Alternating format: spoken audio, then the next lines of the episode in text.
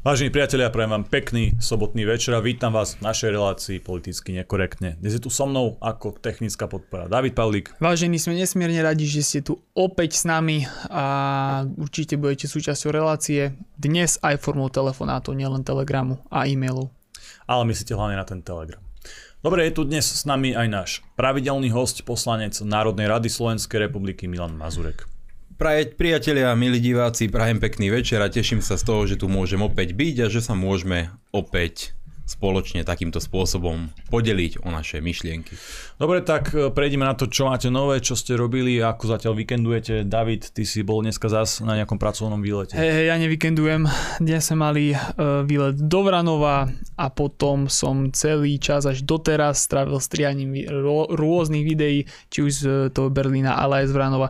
Takže teraz je tu relácia, čiže odkedy som stál, idem stále. Vrano je ale pekné mesto, čo si tam videl, čo si tam zažil. Boli sme na spomienke narodenia Andreja Andreja Hlinku, odkiaľ som vlastne natočil to video aj s Miňom a zajtra ho asi v priebehu zajtraškov zverejníme potom von.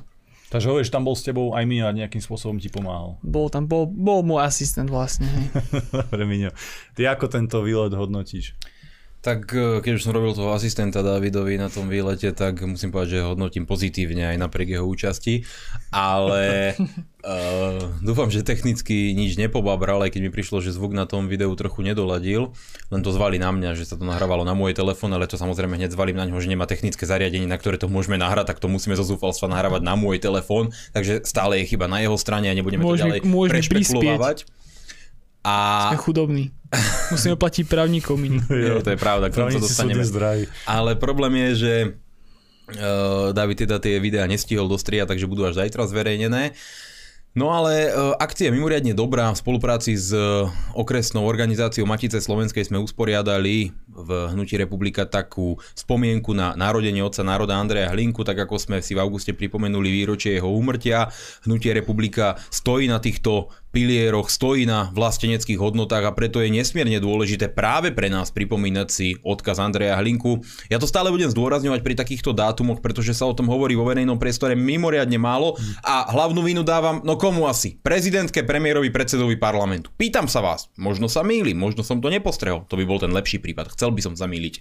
Spomenuli si títo traja najvyšší ústavní činitelia na výročie narodenia otca národa Andreja Hlinku? Bol niekto z nich, ja neviem, priniesť veniec, zapaliť sviečku, hoď čo otcovi národa, lebo ja som to nepostrihol. A nemuseli by konec koncov chodiť ani ďaleko, veď vo vestibule Národnej rady má bustu. Stačilo prísť tam, zísť o poschodne nižšie z kancelárie predsedu a urobiť si aspoň blbú fotku na Facebook, aby aspoň ukázali, že im trošičku, maličko záleží na slovenských dejinách a na týchto milníkoch, lebo kto je dôležitejší v dejinách Slovenskej republiky ako otec národa? Kto ešte? Veď Andrea Hlinku si musíme pripomínať, to je proste nevyhnutnosť, preto sme si splnili svoju vlastneneckú povinnosť, ja som si ju splnil nesmierne rád, som hrdý na to, že naši členovia tam boli, som hrdý na Vranovčanov, ktorí tam boli, som hrdý aj na našich kandidátov, ktorí idú a kandidujú tam do vyššieho územného celku, do zastupiteľstva samozprávneho kraja a veľmi dobre sa mi s nimi spolupracuje. Teším sa z toho, že mám vždy kde prísť, že doslova nemám voľný deň, tak ako David hovorí, nie je voľná chvíľa, stále niekam ideme, stále niekde musíme ísť a stále nás tam čakajú špičkoví ľudia, na ktorých sa môžeme tešiť a som rád, že oni sa tešia na nás. Čiže mimoriadne si to pochvaľujem a ďakujem aj okresnej organizácii Matici Slovenskej za mimoriadne dobrú spoluprácu. Ukazuje sa, že ak je v vedení okresnej organizácie niekto, kto je korektný, rozumný, nenechá sa zbytočne zastrašovať mediálnymi nálepkami a podobným honom na čarodejnice, tak je tá spolupráca na naozaj vysokej úrovni a o to si potom viac ctíme takýchto ľudí. Teším sa z tohto, ešte raz hovorím a na odkaz Otca národa Andreja Hlinku určite nezabudneme, už zajtra hodím na Facebook, na Instagram, na Telegram a neviem, kade, tade, na proste na YouTube, na všetky, TikTok ešte nemám, na všetkých sociálnych siete video z tejto akcie a uh, verím tomu, že všetci z nás, ktorí sme to ešte neurobili, si poriadne načítame informácie o Andrejovi Hlinkovi, minimálne o životopis, aby sme mohli spoločne byť hrdí na to, že taký neuveriteľný, úžasný človek kráčal po tejto zemi spolu s nami a bojoval, celý svoj život obetoval za naše Slovensko, za náš slovenský odkaz, za náš slovenský národ, za náš slovenský jazyk. To je niečo, čo si skrátka musíme ctiť a vážiť. Ja to kritizujem pravidelne, myslím, tento prístup najvyšších ústavných činiteľov. David možno potom v prestávke zapne aj to video. Tam, ako si spomínal, tá fotka s nejakým pamätníkom pri nejakom pamäť, pamätníku, pomníku či buste je naozaj to minimum. Hej? Akože to, takéto očakávania od tých najvyšších ústavných činiteľov ani nemôžeme mať. Ja by som čakal, že oni budú práve organizovať nejaké podujatia, či už nejaké vedecké podujatia alebo niečo pre verejnosť a tak ďalej, alebo minimálne ich nejakým spôsobom zaštítiť, ale oni sa nezmôžu ani len na tú fotku a to už je naozaj alarmujúce. Republika má aj ambície, aj dá sa povedať, že aj potenciál byť vládnou stranou a obsadiť tie miesta na tých najvyšších pozíciách, e, tie najvyššie e, ústavné miesta. Bude republika v tomto smere pristupovať inak k týmto dôležitým historickým udalostiam, pretože budovať, posilňovať tú národnú identitu, ten vzťah štátnosti, aj to je úloha týchto najvyšších ústavných činiteľov, za čo, eh, na čo tam v podstate sú. No tak hovorí sa úplne jasne, že národ, ktorý zabudne na svoje dejiny alebo stratí s nimi kontakt, je odsudený na to, aby si ich zopakoval.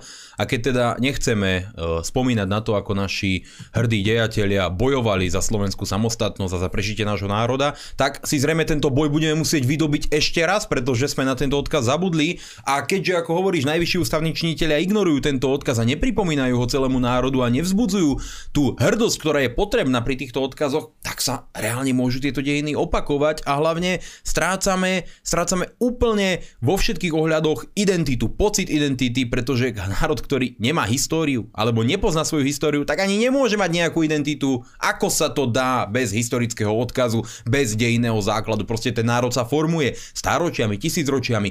To je proces, na ktorý treba pamätať a ktorý si treba ctiť a dôležitých ľudí a dôležité obdobia je si potrebné mimoriadne pripomínať. Preto zdôrazňujem, kto iný ako Andrej Hlinka si zaslúži pozornosť najvyšších ústavných činiteľov. Dvakrát sedel vo vezení len za svoj politický aktivizmus, za to, čo hovoril, za to, ako sa bil za slovenský národ, za to, ako prezentoval myšlienky, ktoré sa vtedy všetci ostatní báli prezentovať. A vyšiel z väzenia a išiel ďalej. Nikto ho nezastavil, nedokázali ho zlomiť. Veď to je príklad neuveriteľnej odvahy, neuveriteľného zápalu a nezlomného odhodlania. To je tak silná myšlienka, tak obrovský dejinný dar, ktorý nám Andrej Hlinka dal, že nepripomenúť si ho z pozície ústavných činiteľov je nemysliteľné. Preto neviem si predstaviť, že by hnutie republika bolo na niektorej z ústavných funkcií a nie len, že si nepripomenulo, ale ne, neurobilo k tomu aspoň nejaký, nejakú akciu, ako hmm. hovoríš, nejaký, nejakú spomienkovú udalosť, tá, nejaká vedecká konferencia s prejavmi historikov, proste Čo, kultúrna. niečo príjemné, kultúrna akcia. Tá je samozrejme mimoriadne dobrá, len republika na to nemá prostriedky, keby sme dokázali míňať tisíce eur na takéto aktivity. Možno v budúcnosti sa táto situácia zmení. Dúfam, že sa zmení a je potrebné dávať týmto akciám aj kultúrny základ, ale teraz pre nás ako také minimálne, nevyhnutné minimum bolo prísť tam, natočiť ten odkaz, poslať to do sveta, ukázať to ľuďom a pripomínať si to, pretože keď na to zabudneme, tak sa staneme naozaj takou šedou, odnárodnenou masou bez identity a budeme presne tým, čo z nás neomarxisti vo vedení Európskej únie mať chcú. A to, to skrátka z môjho pohľadu nesmieme dovoliť. Ešte predtým, ako prejdeme k tomu spomínanému útoku na Kultúrblok, tak uh, skúsme mi spomenúť tvoj uh, zážitok zo zahraničia, lebo rád by som sa k tej, tejto dôležitej téme dostal trošku neskôr, keď tu bude viac ľudí, ale spomen svoj zaujímavý moment, ktorý si mal, alebo, alebo to obohatenie, keď si išiel tej exotickej krajiny, uh, myslím tým Nemecko, hej, bol, si, bol si v Berlíne a tak ďalej. Skús povedať, že aká tam bola atmosféra, na čo si tam v podstate išiel, niečo už vravel David, niečo už Milan Uhrik, skús to ty okomentovať vlastnými slovami, dať ten vlastný pohľad. A nielen samozrejme ten politický rámec, ale možno aj nejaké tvoje osobné dojmy. Tak ja mám aj pozitívne dojmy z toho Nemecka, ale bohužiaľ aj negatívne dojmy. Negatívne dojmy mám z Nemecka ako štátu všeobecne a z Berlína ako mesta pretože ja sa nikdy v týchto uh, západných multikultúrnych mestách uh, nebudem cítiť dobre. Spomeniem na dôvažok, uh, keď som videl tie exkurzie škôl, nemeckých škôl pri Brandenburskej bráne a v nemeckom parlamente a videl som to etnické, kultúrne zloženie tých nemeckých tried, tak som videl proste, že ten národ končí končí, mizne. Proste to je pak pol na pol. Polka sú Nemci, niekedy to je že tri štvrte na tretinu. Mm tých mladí žiaci stredných základných škôl, skrátka totálne sú prevalcovanými imigrantmi z úplne iných kontinentov. Už to ani, ani trochu nepôsobilo ako Nemecko. možno David potvrdí a bohužiaľ a tie nemecké deti tiež nebol veľmi príjemný pohľad, lebo e, je to zvláštne, je to zvláštne, ale Ehm, keď hovoríme o tej odnárodnenej mase, tak presne takto na mňa pôsobili, bohužiaľ. Ehm, oni sa viac identifikujú, ale zase nemôžeme to vyčítať len Nemcom, lebo to vyzerá, že tá mladá generácia je takáto vo všeobecnosti všade, čo nie je chyba ich ako takých, lebo tí príjmajú svet, aký sa im hmm. ponúka zo všetkých strán a je chybou všetkých vlád, ktoré toto dopustili, že takýto svet im príde ako úplne niečo bežné, normálne, lebo je to zo všetkých strán. A oni sa viac identifikujú s Coca-Colou a s Appleom a s tabletmi a chodia oblečení proste vo všelijakých tých značkách jednoducho viac sa dokážu identifikovať s nejakou korporáciou a s nejakým jej logom, nejakým symbolom alebo nejakou túžbou, ktorú reprezentuje ako s vlastným národom. To ste vy videli na prvý pohľad. To bolo niečo strašné. No pozitívny dojem mám samozrejme z politickej spolupráce. Nie je to len tak dať dokopy opozičné politické subjekty z tak veľkých štátov. My sa tu bavíme, že to Slovensko tam bol taký akože malý zástupca, ale hovorili sme o jednej z najväčších opozičných strán v Poľsku strana Konfederácia, ktorá mala mimoriadne dobré postrehy prezentované poslancom poľského sejmu Gžegožom Braunom, ktorý naozaj triafal klinec po hlavičke. Strana AFD v Nemecku, ktorú volia milióny ľudí v Nemecku, ktorá je najsilnejšou opozičnou stranou, takouto reálnou, aj, lebo ten zápas CDU, CSU s tým e, SPD, čo majú v tom Nemecku, to je taký nejaký štandard, ale podľa môjho názoru sa to bude teraz výrazne meniť o to viac, že e, čo títo klauni urobili pod vedením USA, že teraz bude Nemecko úplne pod od, e, bez plynu, lebo z Polska netečie, mm. zo severu nebude tiesť tiež. Čiže podľa môjho názoru sa ten vplyv moci v Nemecku bude výrazne meniť a to AFD je na výraznom vzostupe a práve AFD otvára tieto témy, ktoré musia byť otvorené. Tá hlavná téma je energetika. Energetika a bol som mimoriadne, mimoriadne pozitívne prekvapený. Ja už som síce Stefana Kotreho predtým stretol na iných samitoch e, v Poľsku, ale pomenovával tie veci úplne priamo, priamo čiaro, naozaj zodpovedne a keď nám dali vlastne, keď sme prišli na tú konferenciu, dali nám taký výstup, ktorý by chceli prezentovať na tlačovej konferencii a ten výstup bol tvorený práve ním, Stefanom Kotre, v spolupráci s eh, Petrom Bystroňom, ktorý je tiež poslancom nemeckého Bundestagu a uh, my sme tam mali nejaké stanoviska a bolo na nás, či sa s tým chceme stotožniť, alebo eh, ich chceme nejakým spôsobom pozmeniť a aké bude následne finálne stanovisko spoločne tých politických subjektov na tlačovej konferencii, keď som si to prečítal, ja hovorím Milanovi sedel vedľa mňa, počuj, ja sa pod to podpíšem, neviem jak ty, ale podľa mňa je to super. Tam sa spomínalo všetko. Spomínal sa vplyv Spojených štátov amerických a ich armády v Európe. Spomínala sa energetická kríza vyvolaná úplne tupými rozhodnutiami Európskej únie. Škodlivé energetické sankcie, ktoré viac škodia Európe ako Rusku samotnému. Ja by som práve od AFD čakal, podľa toho, ako som ich doteraz vnímal a sledoval, že to je taká skôr liberálnejšia strana a na naše pomery naozaj proste e, trošku inde ako my, ale spomínajú, že toto vyhlásenia všeobecne to, čo zaznelo na tej konferencii, malo, ako sa hovorí, tie gule a, ne, a bolo to nekorektné. Teda. Tam bolo, bola kritizovaná gender ideológia, bolo tam jasne napísané, že odmietajú výmenu európskeho obyvateľstva za masy cudzích imigrantov, a bolo tam napísané, že je treba sa postaviť sociopatickým plánom veľkého resetu Klausa Schwaba a Svetového ekonomického fóra a to nám dalo AFD. Ja hovorím, chlapi, to podpisujem, to sú chlapi v Nemecku, som ani nečakal, to je úplne super.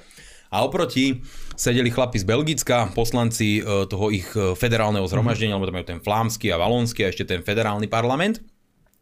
Najsilnejšia v súčasnosti podľa prieskumov e, belgická strana ako taká, Flams Belang, mimoriadne hrdí národovci, som bol až prekvapený na, naozaj niektorými vyhláseniami. A tí spovedali taktiež, nemajú problém to podpísať, akurát um, chceli pozmeniť, tuším, jednu vetu, kde bolo, bola nejaká dišputa ohľadne eko, zmeny klímy, lebo aj to tam dalo to AFD, že že jednoducho človek, že človek nemá žiaden vplyv na to, akým spôsobom tá klíma sa mení a že je to prírodný proces a proste môžeme si aj teraz všetci jazdiť na elektrokolobežkách, aj tak tú zmenu klímy nezastavíme. A tí E, Belgičania chceli e, ísť viac do, do toho textu, že ak má, sa Euró- ak má Európa páchať ekonomickú samovraždu v mene fiktívnej záchrany klímy, tak je nelogické, ak to budeme robiť my a uh, Američania, Rusi, Číňania, Číňania. Indovia nám, nás budú pozerať ako na idiotov. Čo zase logické stanovisko, pod ktoré sa môžem podpísať, preto ja som bol mimoriadne spokojný s tým, aké stanoviska tieto strany majú a všetky teraz zastupujú to najlogickejšie stanovisko v otázkach energetickej kríze, ktorá prichádza na tú túto zimu na celú Európu vďaka tupým rozhodnutiam Európskej únie. Takže tieto strany budú nepochybne rásť, ak neurobia nejakú kolosálnu mm. chybu. Už sme začali komunikáciu potom s ďalšími európskymi stranami a teším sa z toho, že všetci títo politici sú pozvaní do Bratislavy pravdepodobne na jar, uvidíme ako to bude prebiehať, daj Boh, aby boli predčasné voľby, tak to robíme pred predčasnými voľbami. Všetci prislúbili účasť, do, skúsime tam dotiahnuť ešte niekoho z Českej republiky, zo Ďalší Španielska, partnerov. Mhm. ďalších partnerov a títo politici nás vnímajú jednoznačne ako svojho veľmi blízkeho partnera, tie vzťahy, aj tá komunikácia bola upevnená vynikajúcim spôsobom a podľa môjho názoru sa ani inak nedá. Nemôžeme sa hrať len na svojom piesočku tu v rámci Slovenska. Slovensko má 5,5 milióna mm. obyvateľov musíme spolupracovať v rámci celej Európy a to práve so subjektami, ktoré majú potenciál čoskoro meniť ten dejinný beh a preto ak sa bavíme o tom, že chceme nejakú veľkú zmenu, že chceme, aby sa to v Európe otočilo, tak sme na správnej ceste a robíme všetko preto, aby tu bol základ nejakej spolupráce vlasteneckých strán.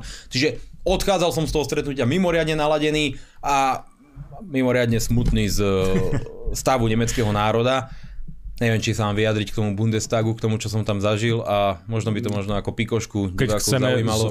hnusiť našich divákov, tak môžeš, Miňo. No, akože Asi to chceme. Relácie s tebou nie sú častokrát pozitívne, tak to, ideš na to. Ale už som povedal tú pozitívnu časť a podľa môjho názoru veľmi pozitívnu časť, lebo tie strany zastupujú milióny voličov v Európe. Milióny.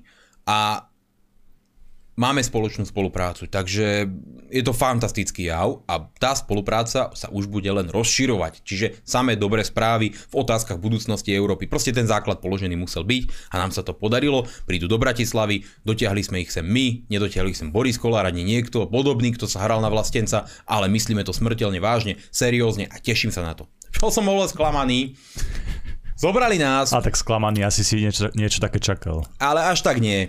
Zobrali nás, e, teda okrem prehliadky toho klasického Berlína a tak, e, tie brandenburské brány, tam už som bol, čiže poznám to mhm. tam nič špecifické, je to de facto také väčšie turecké mesto v Nemecku ale zobrali nás do Bundestagu, priamo do ich parlamentu, tam sme mali tú spoločnú tlačovú konferenciu. Musím oceniť, že technicky sú na úplne inej úrovni ako slovenský parlament. Mm.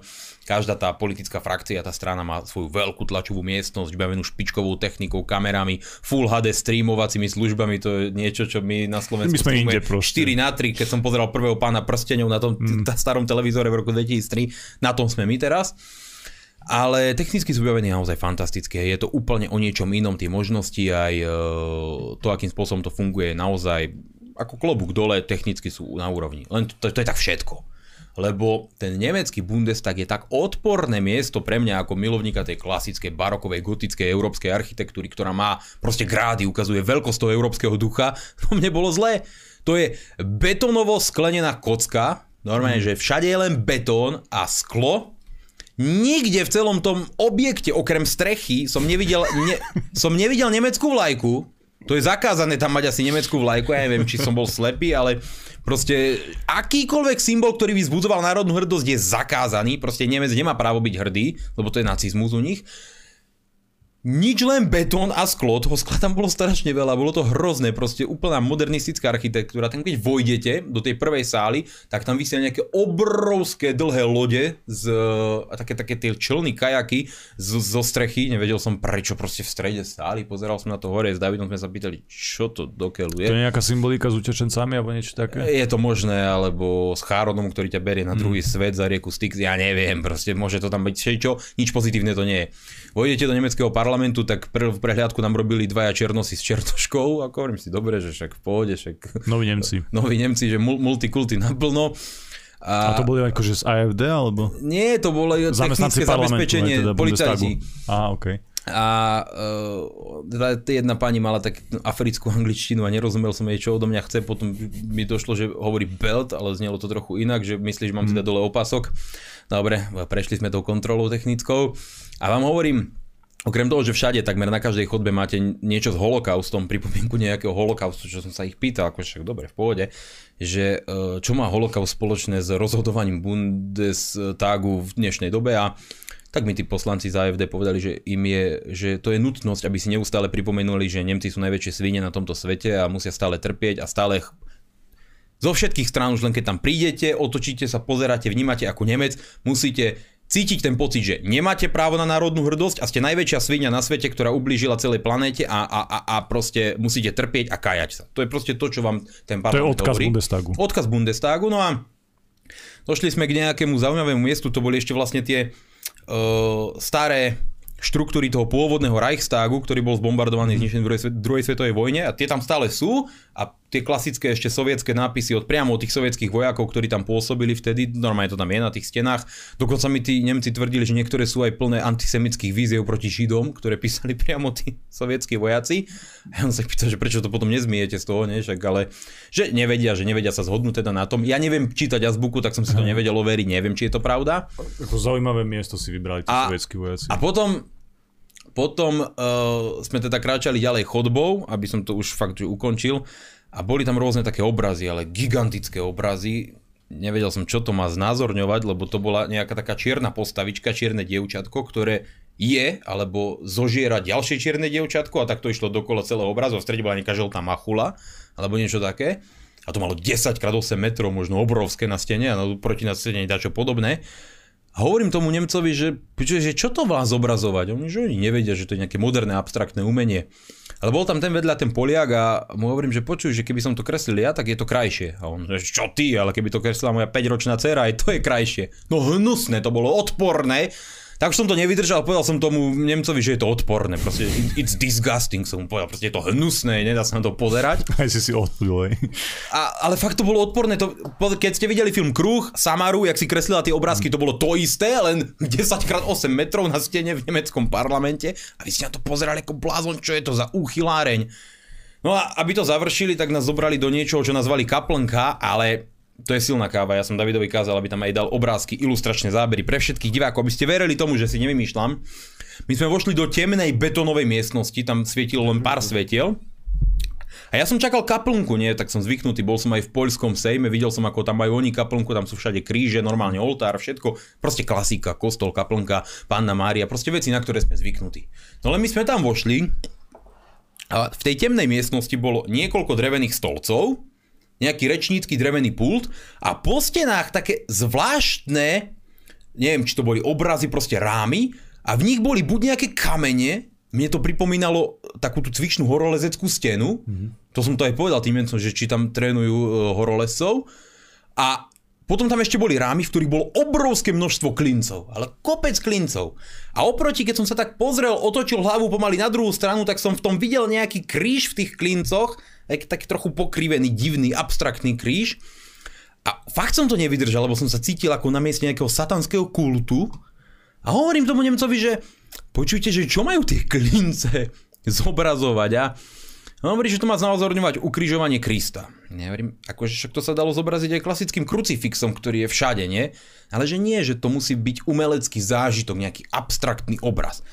Ja hovorím, tak ako prepačte, ale zobrať kus dreva a natrieskať do ňoho tisíc klincov je umelecký zážitok na úrovni proste psychopata v nejakej liečebni, lebo presne tam by som očakával nejaké takéto vyjadrenia, tak asi som ich veľmi nepotešil pri tej prehliadke ale reálne to bola naozaj miestnosť s betónom a s kopou klincov a horolezeckými nejakými stenami a oni tvrdili, že to je kaplnka, že tam sa chodia tí poslanci modliť. Ja som sa ich spýtal, že ku komu, či k Asmodeovi, hmm. k démonovi, alebo k nejakým diablom, ja neviem. Maxovi možno. Nie som na toto expert, ale verte mi, keby som si predstavil, ja som pozeral dávnejšie taký temný seriál, Hannibal nejak sa to volalo teraz a bolo to akože o tom Hannibalovi, ktorý varil tých ľudí a ponúkal to tam e, tých svojim hostom a tak a bolo akože hrozne temná atmosféra, celé to bolo také pochmúrené a celé to bolo také horovej atmosfére.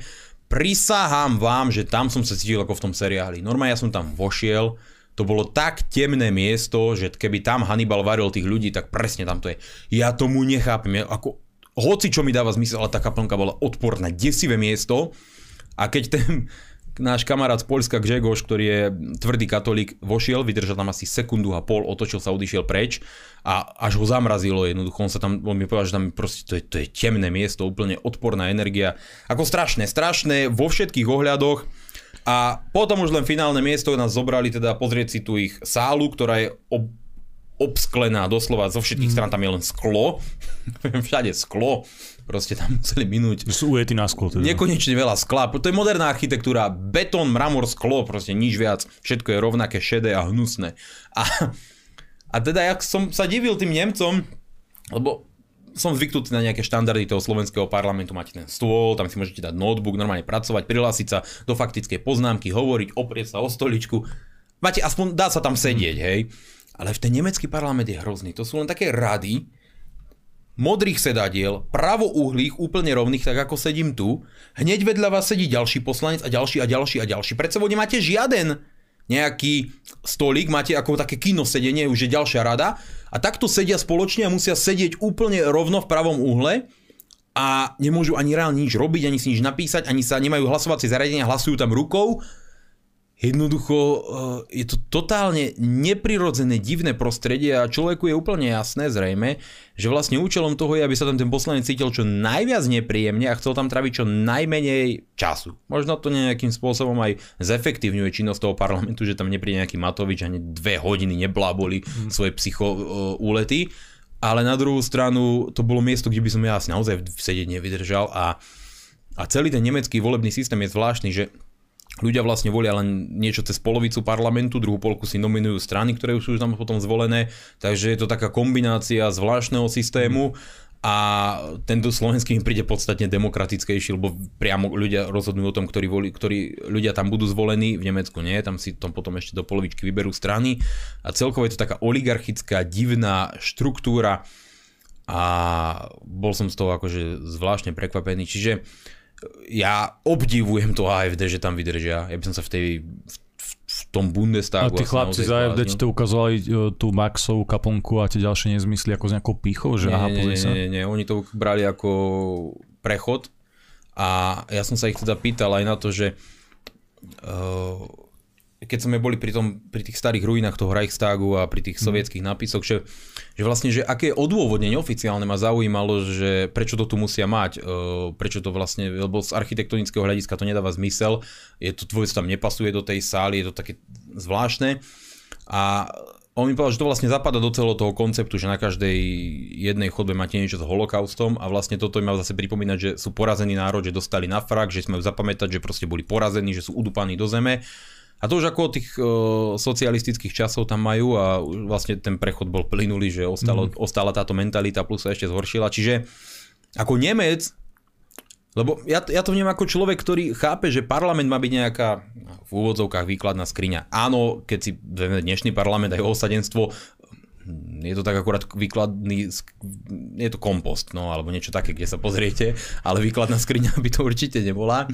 A ale tá architektúra, maďarský parlament si zoberte, proste Top. budova, e, londýnsky ten Big Ben a proste tá ich, e, e, tá ich neskutočná budova, proste pred ktorou sa pozriete a poviete si, tak, to je impérium, to je sila. Belgický parlament, tí Belgičania, že tam boli, tí boli hotoví, hovoria, pred náš parlament, keď prídete, áno, je tam proste totálne multikulty, arabská zóna, ale na druhej strane proste to ukazuje na nejakú uh, historickú veľkosť toho národa, veľkoleposť, ale ten nemecký parlament je betonová škatula so sklom a proste pripomienkou toho, že si Nemec, si jedna odporná ľudská uh, svinia, ktorá musí trpieť a od rána do večera si pripomínať, že zodpovedaš za všetko zlo sveta a musíš byť potupený a jednoducho prijať svoju podriadenú pozíciu v tomto svete. Žiadna národná hrdosť je nepriateľná, pretože národná hrdosť pre Nemca znamená nacizmus. Pritom Nemci majú v histórii naozaj na čo byť hrdí, proste keď vezmete do obdobie pred druhou svetovou vojnou, proste 19. 18. storočie, tam majú neuveriteľných od e, vynálezcov, lekárov, vedcov, proste technologických vynálezcov, spisovateľov, básnikov, skladateľov, oni ako národ majú byť naozaj na čo hrdí. Proste tá miera pokroku, ktorý Nemci dali Európe je neuveriteľná a je smutné vidieť jeden národ, proste ktorý dnes naozaj už nemá nič s tým hitlerovským odkazom alebo s tým nacizmom, takýmto spôsobom doslova, že vykastrovaný, to doslova najviac sedí. Ten parlament nebol to, čo by človek očakával od symbolu štátnosti, že má vo vás budiť hrdosť. Si súčasťou nejakého národu, nejakého štátneho celku, nejakého usporiadania, máš tu moc v tomto štáte tam to bolo naopak. Si jedna odporná ľudská hyena len preto, že si sa narodil ako Nemec a musíš proste toto znášať. A, aspoň ja som to tak cítil a tie úchylnosti, tie obrazy a tie kaplnky a tie veci. to už len zapadá do celého toho kon- konceptu absolútne odnárodneného, vykastrovaného národa, ktorý stratil právo proste byť hrdý na svoje dejiny, byť hrdý na to, kým sú a to bol smutný pohľad. Takže snáď len dúfať, že to AFD nejakým spôsobom získa väčšiu, širšiu voličskú podporu. Aj keď pri tej demografickej zmene toho, uh, toho Nemecka uh, sa tam môže stať hocičo, len každopádne bolo by krajšie vidieť normálne hrdé európske národy, ako spolu kooperujú a nie tento degenerovaný európsko-únijný neomarxistický hnus, na ktorý som tam bohužiaľ musel pozerať. Ani to náš komunistický parlament e, nie je e, niečo extra samozrejme a Jasné, ja, ale... ja rešpektujem, že všetci máme odlišný vkus a cit tak ďalej, ale objektívna pravda, objektívny fakt, ktorý môžu potvrdiť aj nezávislí overovateľia je taký, že moderné abstraktné umenie je absolútny totálny odpad a nemá žiadnu, žiadnu hodnotu. V slovenskom parlamente napriek tomu, ako je prosto vybavený z hľadiska v tých európskych, hovoríme, keď porovnáme ten budapešťanský alebo ten varšavský, slovenský parlament stále má aspoň určitý nádych, alebo aspoň sa snaží mať nejaký nádych nejakej národnej hrdosti. Proste prídete a víta vás veľký nápis Jozefa Miloslava Hurbana, proste veci, ktoré by v Nemecku akurát odsudili na trest odňatia slobody, lebo proste si nacista, lebo proste máš národnú hrdosť. Ale a má nejakú farebnosť, má nejaký nádych, aj keď už tie, to, to pozlátko, ktoré tam bolo na tých zábradlách a tak to už zošuchané, je to také proste, no, neudržiava sa, to je to bieda. A rozpadá sa tam polka veci, aj tých drevených obložení, nalakovaných, ale ten nemecký je šedý priestor so sklom. Betón a sklo. A to je presne, to, to, ten pocit, ktorý tam máš. Temno a prázdno. Proste tam nie je duša. Ten parlament nemá žiadnu dušu. To je proste bezduchý priestor, plný proste modernistických, ako hovoríš, tých umeleckých v úvodzovkách diel, ktoré by som nakreslil. A ja toto ja najviac neznášam na tom modernom umení, že keď obdivuješ nejakú krásu, nejakého Da Vinciho, Rembrandta proste, tak si povieš, wow, ani keby som 100 rokov stravil pred tým platom, tak toto ja nenamalujem. Proste to nemám v sebe. Ale keď pozrieš na odporný hnus, u ktorom vidíš, že môj troročný syn kreslí podobné veci a to sa nesnaží, tak si povieš, prečo mám na tomto dokeľu obdivovať? Proste prídete, prídete na chodbu, kde je kopec obrazov takto naskladaných a každý jeden z nich je ako keď zoberiete vedro, namiešate tam 400 farieb a takto to vylejete. Ale nemusíte to ani vy vyliať, dáte to opici a opica to na to, to, na to platno vyleje. Zavesíte to tam, je to to isté. Tak čo mám na tom obdivovať? Akú myšlienku v tom mám hľadať? Hnus! Áno, mám najradšej, keď sa pozriem napríklad na Rubencové diela a tak ďalej a tam si musíš povedať, že ten človek bol jednoducho Bohom nadaný na to, aby mohol vytvoriť takéto umenie. Ale to, čo si ty opísal, je proste odpad a už môžeme toto umelecké okienko aj uzavrieť. David, daj nejakú prestávku. Zaujímavú, peknú. Dobre priatelia, tak už to viete, ja a aj Kultúrblok máme pečiatku, že sme oficiálne extrémisti podľa špecializovaného trestného súdu a to len za tie trička, ako, ako odznelo tu vo videu. Samozrejme, že bojujeme ďalej a samozrejme, že sa odvoláme. A poviem vám pravdu, že ak by som necítil tú veľkú podporu od vás, tak by sme sa na to vykašľali proste. Už by nás to a určite by sme nemali taký zápal, ako keď vieme, že nám tie príspevky posielate, že nás sledujete, že nás zdieľate, že nám píšete správy a tak ďalej. Musím povedať úprimne a potvrdí to asi aj David, že tá odozva od vás je pre nás e, naozaj palivo a už teraz vám ďakujem za každú podporu, ktorú ste nám e, prejavili. Minio, ale konec koncov je, tvo, je to tvoj asistent, ktorý je odsudený a ktorý je extrémista. Ako sa s tým vysporiadaš? Ja sa s tým vysporiadam. Je to na zvýšenie platu, podľa mňa ja sa s tým vysporiadam v budúcnosti, keď bude na to možnosť, lebo ak človek chce definíciu slova svinstvo, tak sa stačí pozrieť na to, čo ti urobil ten sudca. Vysvetlite mi normálne v normálnom štáte, normálnej demokracii, v takomto právnom zriadení, kde právny štát a jeho princípy existujú a sú aj reálne uplatňované v praxi, nie sú len nejaký nápis niekde na stene. Ako sa vám môže stať, už len to, že ste obvinení za to, že máte tričko s prvým prezidentom. Dobre, ja chápem, že je tu historická debata. Že sú tu ľudia, ktorí uh, nenávidia tohto človeka a sú tu ľudia, ktorí majú pozitívne spomienky, či už ako bol ten pán v STV, mm. ktorý prisahal, že Jozef Tiso jemu a ďalším stovkam detí zachránil život a nikto mu nevezme túto pozitívnu skúsenosť. A sú tu historici, teraz nehovorím o obyčajných ľuďoch, o historikoch, ktorí sa profesionálne venujú výskumu tohto obdobia. Skúmajú pramene, pramene z rôznych zdrojov, od veľvyslancov z rôznych štátov, ich zvodky, proste vojenské uh, zdroje, skúmajú jednoducho poslanecké zápisy z tohto obdobia z, z plenárnych zasadnutí a dávajú dokopy tieto zdroje, vyhodnocujú ich a dávajú čitateľovi možnosť uh, urobiť si vlastný historický názor. A medzi týmito historikmi sú proste rozdielne pohľady. Niektorí sa na úlohu Jozefa Tisa v minulosti dívajú pozitívnejšie, niektorí negatívnejšie. A to je plné právo, o tom by mala byť demokracia, že si každý môže slobodne utvoriť svoj vlastný názor. A že teda môžem čítať zdroje od rôznych ľudí. A nehovoríme o nejakých klaunoch niekde v osade, o nejakých úžerníkoch, ale o špičkových historikoch. O bývalom šéfovi Historického ústavu Matice Slovenskej.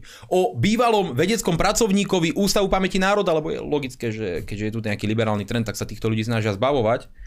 A týchto ľudí si teda tu Janko zavolal na súd, na špecializovaný trestný súd Banskej Bystrici, ktorý samozrejme súdca odmietol odročiť napriek tomu, že uh, tvoj advokát, čo som počul, mal iné pojednávanie. Áno. Tak to len presnul na poobede, lebo však on vedel, že to je krátky proces. A moja doslova, žena... doslova krátky proces, čo s tebou ide urobiť tento chudák. A moja žena tak trochu rodí. A ešte ti žena rodí v nemocnici, ale aj napriek tomu proste nemáš dostatočný dôvod na to, aby sa to pojednávanie odročilo. Nikdy som nič také nezažil.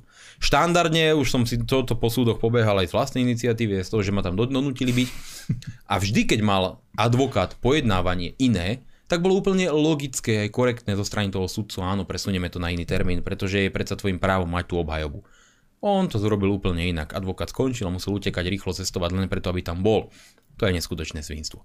A teraz predstavte si, že čelíte takémuto tlaku zo strany štátu, ktorý si hovorí demokraticky a s demokraciou nemá nič spoločné, pretože odopiera vám možnosť normálneho slobodného historického bádania, pričom, ja som to tričko videl a tam nebolo napísané glorifikujte túto osobu, majte ho radi, len tam bola tá osoba a roky vo funkcii. Nič viac. Nič viac. A teda, ja som sa zamýšľal nad tým, že e, na základe čoho chce niekto prisudzovať, e, koho z histórie musíme vymazať, o kom je zakázané už čo i len hovoriť, lebo hovorím, neglorifikovať ho, nie ho ospevovať, nie ho oslavovať, o kom je zakázané ho čo i už i len zobrazovať. Neutrálne zobrazovať. Nesmiete. Toto teraz spadlo v tomto rozhodnutí. A že kto to takto určuje, že prečo by to takto malo byť, a že prečo táto slobodná historická debata neexistuje, prečo ľudia nemajú právo povedať si svoj názor, či už pozitívny, či negatívny na sa slobodne.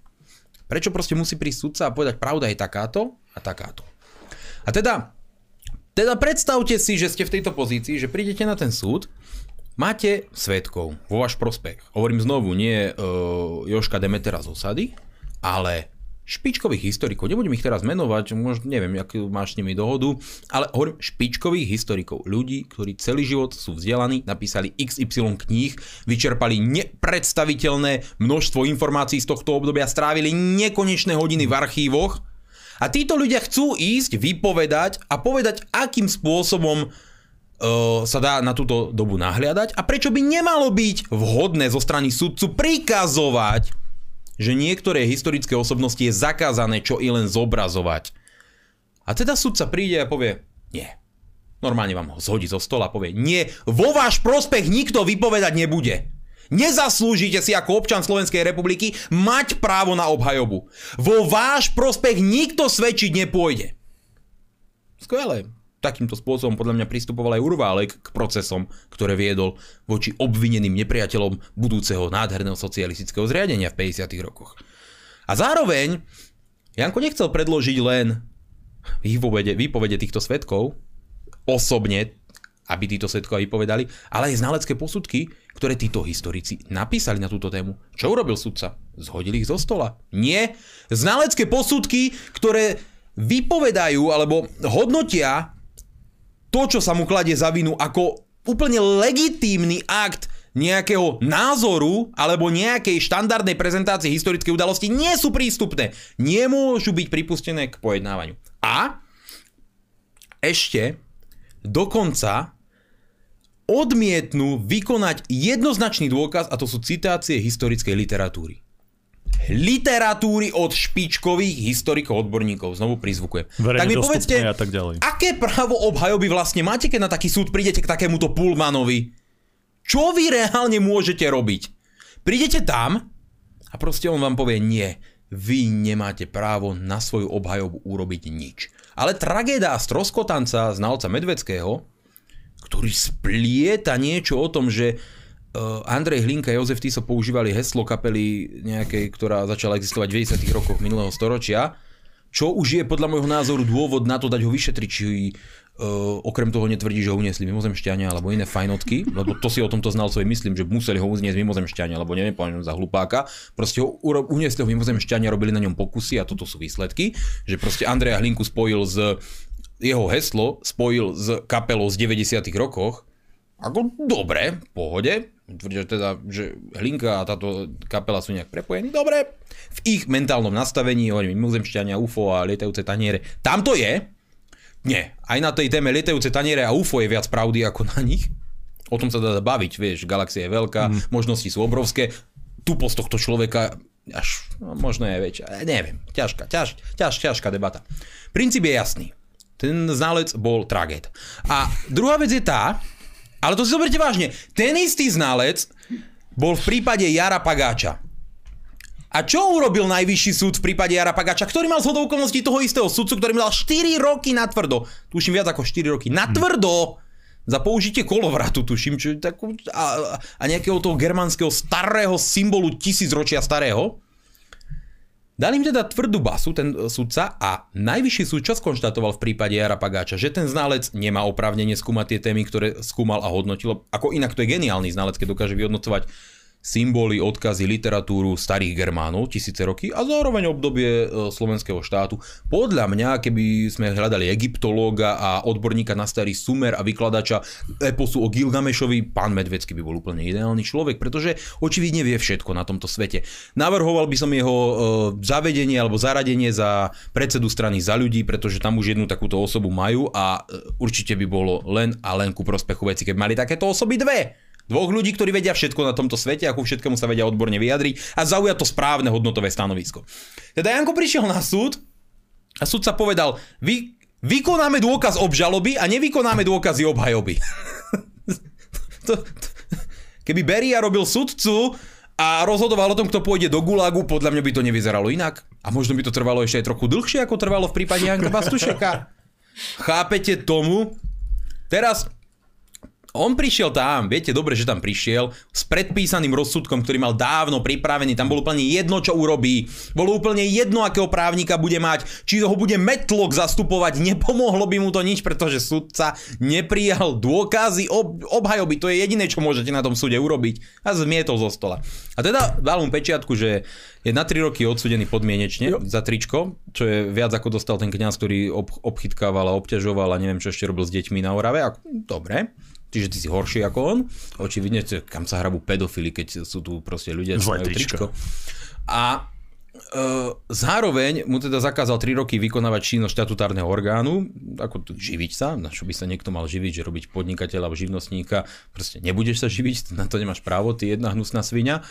A, a ešte, čo mi ku podivu, ako mi už úplne vybilo poistky, oni sa vôbec nevysporiadali s uh, samotným obvinením občianskeho združenia Kultúrblok, ktoré logicky nemohlo tie trička predávať, lebo nikdy, ako si mi ukazoval, nevystavilo žiadnu faktúru, no. takže nič nikdy nemohlo predať. Nie takže, je to podnikateľský subjekt. Je takže logicky. nemohlo rozširovať ten materiál, ale oni, on to tam dal. Proste.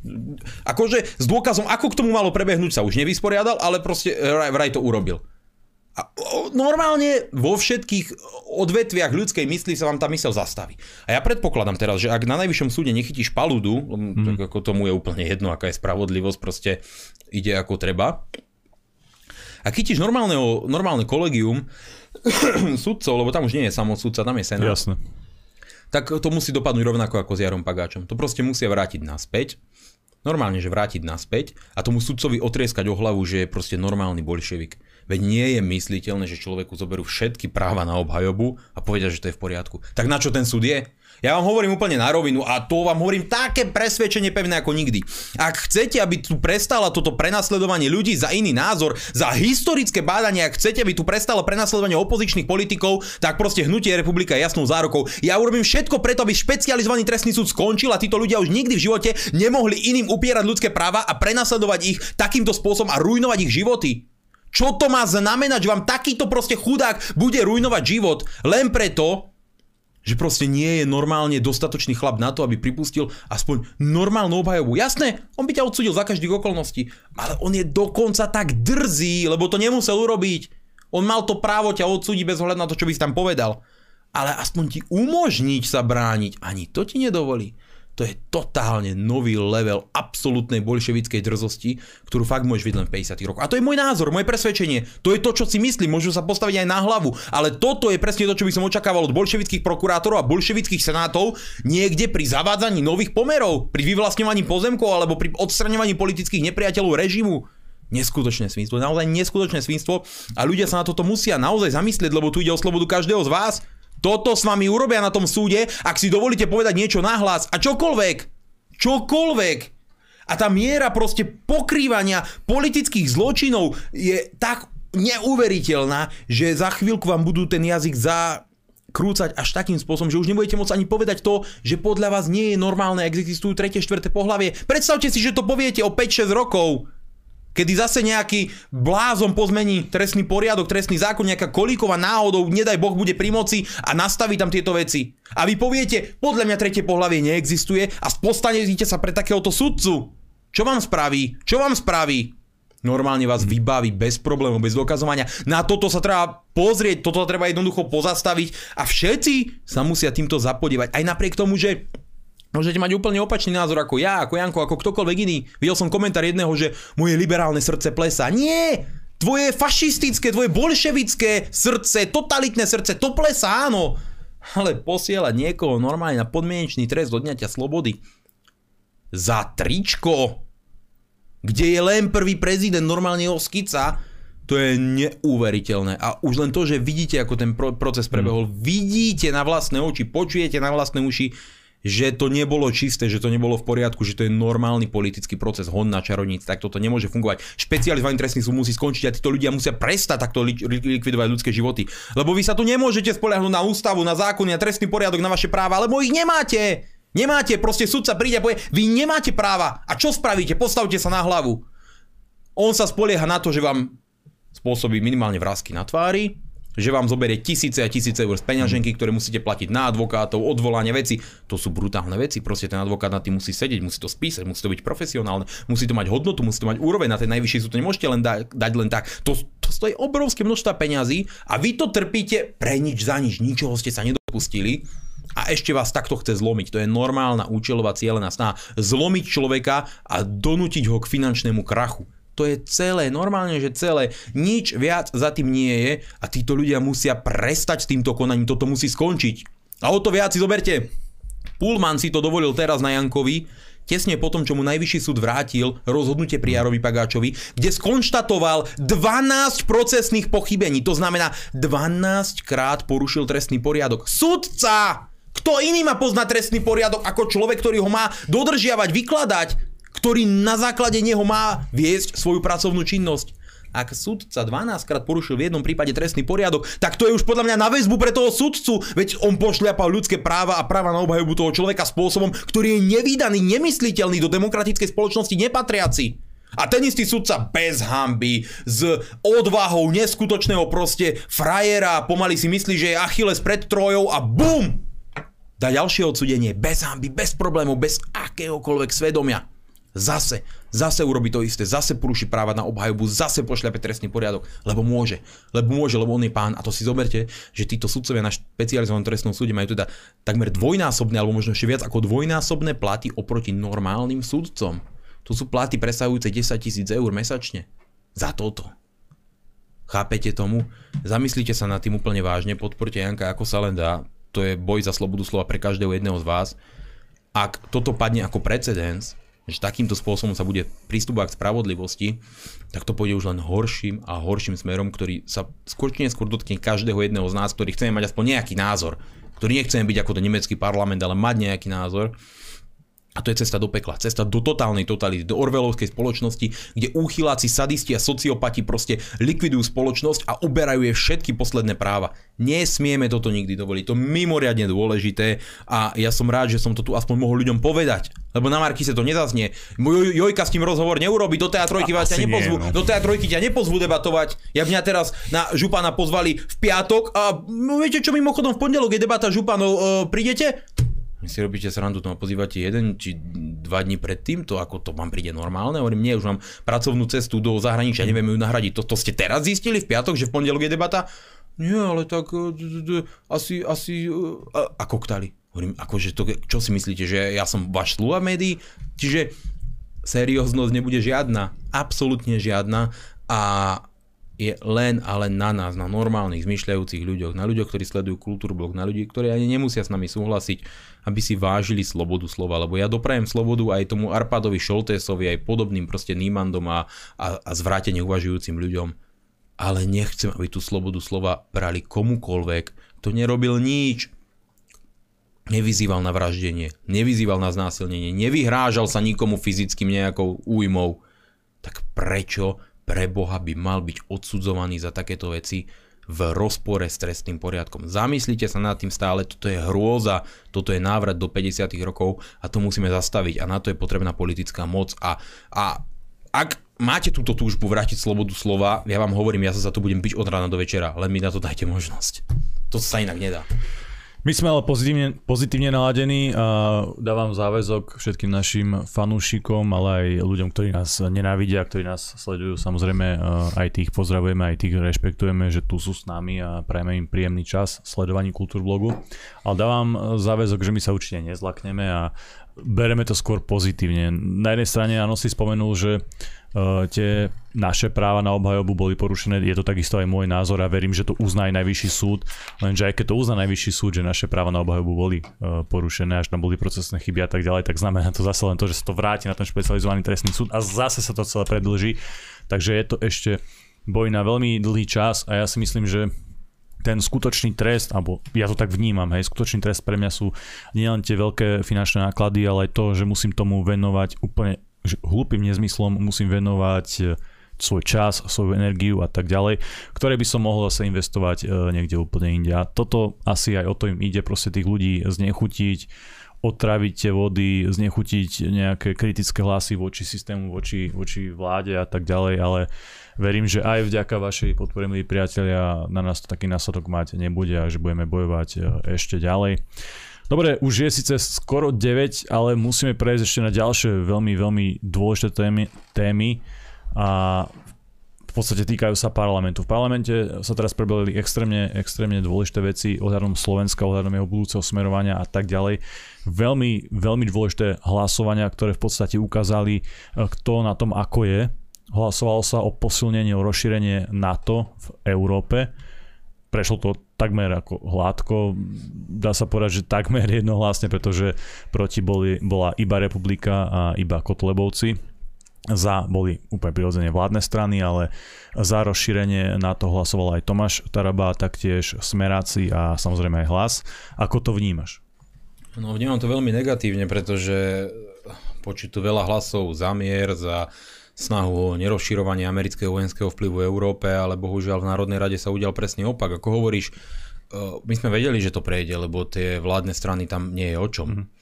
Vedeli sme aj, že to podporí hlas, pretože uh, oni síce tvrdia, že sú chudáci a nemajú na billboardy a nevedia si naškrapkať, ale dneska ich live streamovala STV, ich snem, mimo parlamentná strana, ktorá neprešla voľbami. Ja som ešte v živote nevidel, že by snem nejakej strany streamovala STV naživo, vysielala.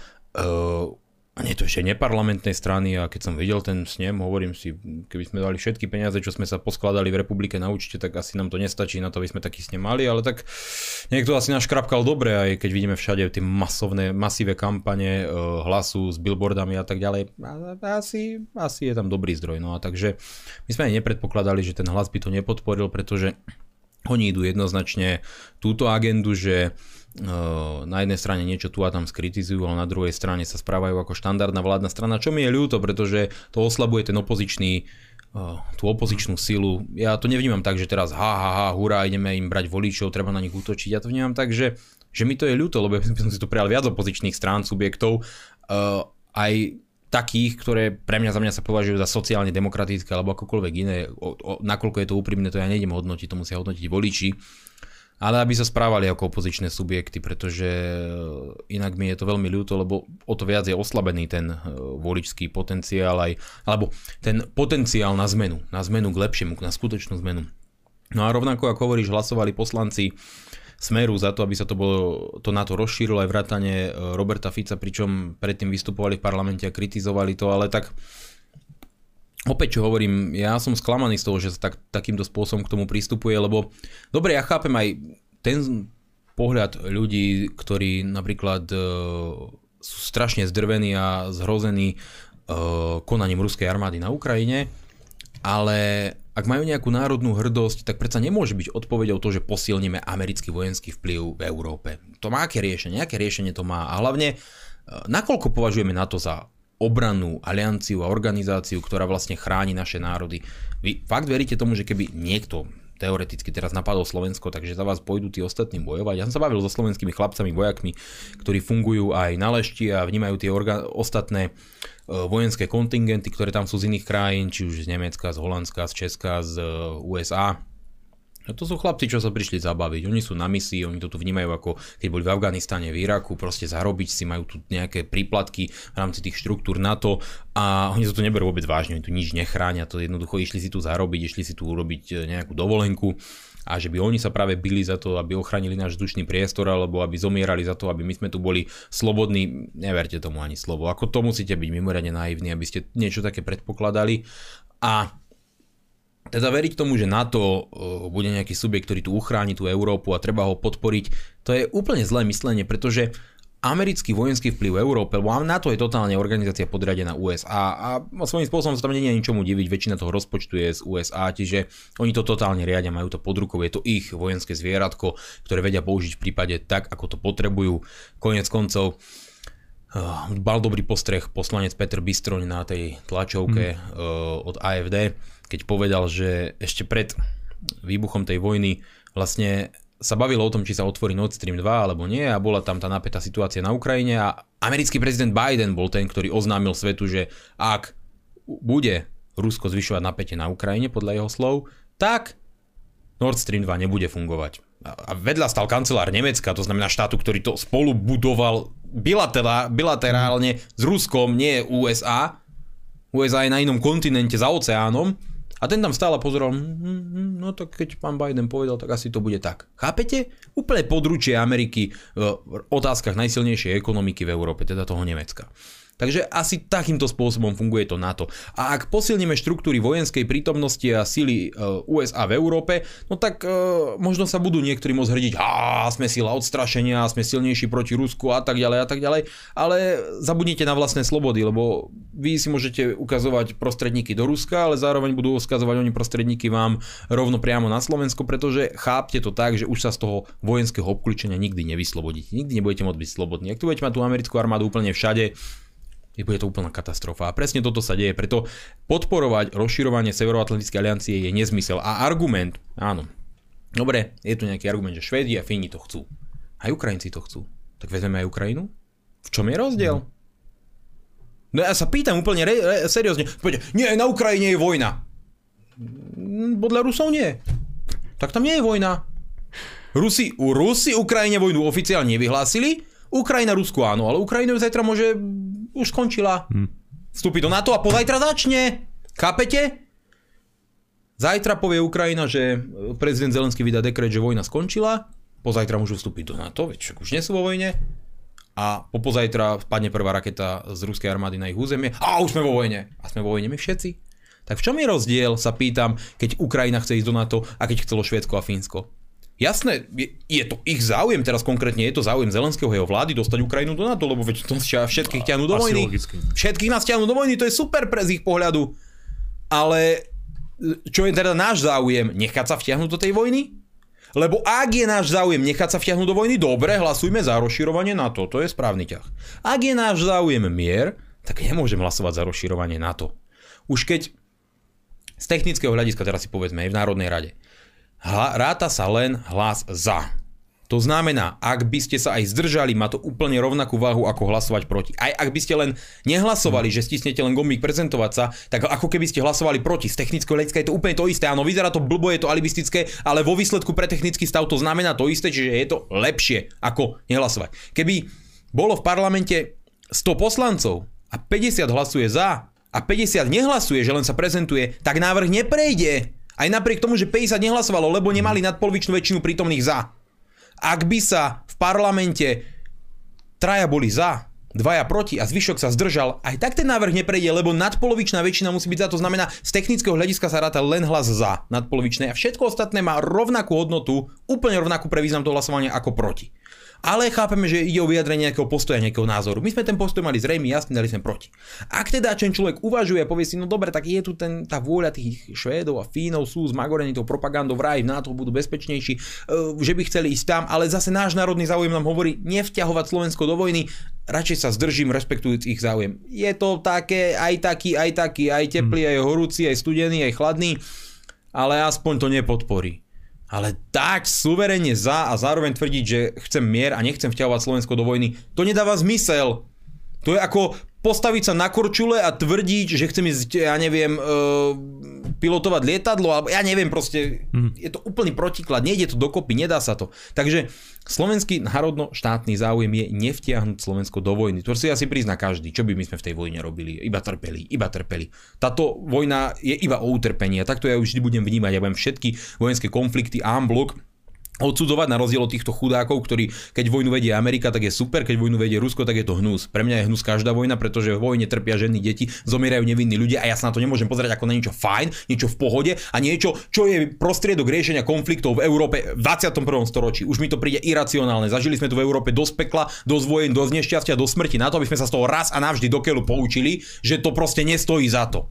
Ale oni géniovia v týmto pokryteckom proste postoji ukazujú, že vťahnuť Slovensko do vojny by nebol problém. A teraz sa pýtam, keď teda Ukrajina napríklad povie, že už nie sme vo vojne, veď uh, Rusko si pripojilo tie oblasti, v úvodzovkách zatiaľ uznávame status quo, nejdeme teraz útočiť, rušíme vyhlásenie vojny Rusku, Rusko vojnu Ukrajine nevyhlásilo, ono, prizvukujem, a teraz teda dá tú prihlášku na to, čo spravia slovenskí poslanci. Ja verím tomu, že tí bioroboti voľa, no oni ohlasujú za, čo jasne, čo, to je super. Ale bojovať do tej vojny nepôjdu, to si mm. píšte. A, a čo robia títo opoziční poslanci teda, ktorým vraj záleží na miery? Máme teda rátať s tým, čo hovoria, alebo s tým, čo budú robiť, lebo ja neviem. A to mi neberte a nejakým spôsobom v zlom kritike. Ja sa pýtam, ja neviem. Možno to podporia, možno nie. Ako sa má v tom človek vyznať, keď hovoria, že chcú mier a konajú opačne? Je to na nich. Takže z mojej strany veľké sklamanie a prizvukujem e, všetkým ľuďom, všetkým voličom, sledovateľom, e, divákom, že Hnutie republika má jasno v postojoch, jasno v hodnotách a sme jasne čitateľní. To, čo hovoríme, aj reálne robíme. Dôkazy na to máte a môžete sa na to spoľahnúť. Ja radšej v politike nebudem, ako by som mal byť proste len eh, divadelný herec. To proste, to, to mi jednoducho nesedí, to ide proti všetkému môjmu presvedčeniu, proti mojej povahe, proti môjmu svedomiu a takto sa správať nikdy nebudem.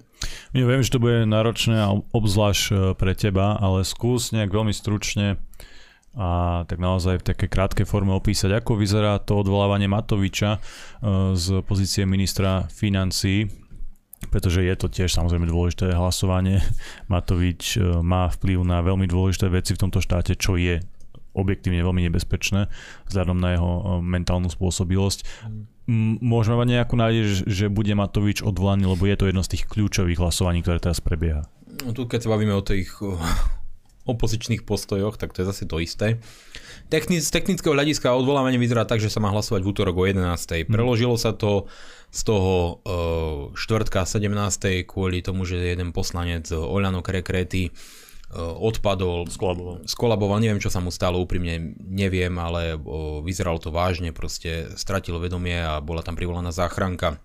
Bola prerušená schôdza, reálne sa nedalo rokovať a A bolo to také, tak, tak, taký šokujúci jav, aj keď nie je podľa mňa už dobré, ak v jeho veku 78 rokov tuším a ešte ako onkologický mm. pacient, aby sa vystavoval takýmto takýmto vplyvom, lebo očividne to nie je pre zdravie toho človeka to najlepšie, čo si môže urobiť, ale tak to už je, ja to hodnotím z ľudského a zdravotného hľadiska, to už je na zvážení každého jedného z nás, čo robíme pre svoje zdravie a či je toto najlepšie a podľa môjho názoru nie. No, ak pán Kerekret je presvedčený o tom, že je vhodné, aby sa tomuto vystavoval, no, tak my s tým neurobíme nič, ale bolo by veľmi smutné, keby kvôli tomu v podstate človek prišiel úplne de facto o svoje zdravie, alebo nebodaj, nehovoríme tomu, o ten svoj život prišiel, alebo mal nejaké vážne poškodenie. Proste nie je to dobré, nevyzerala tá situácia naozaj vôbec dobre, bol som tam pritom a nebolo to pekné.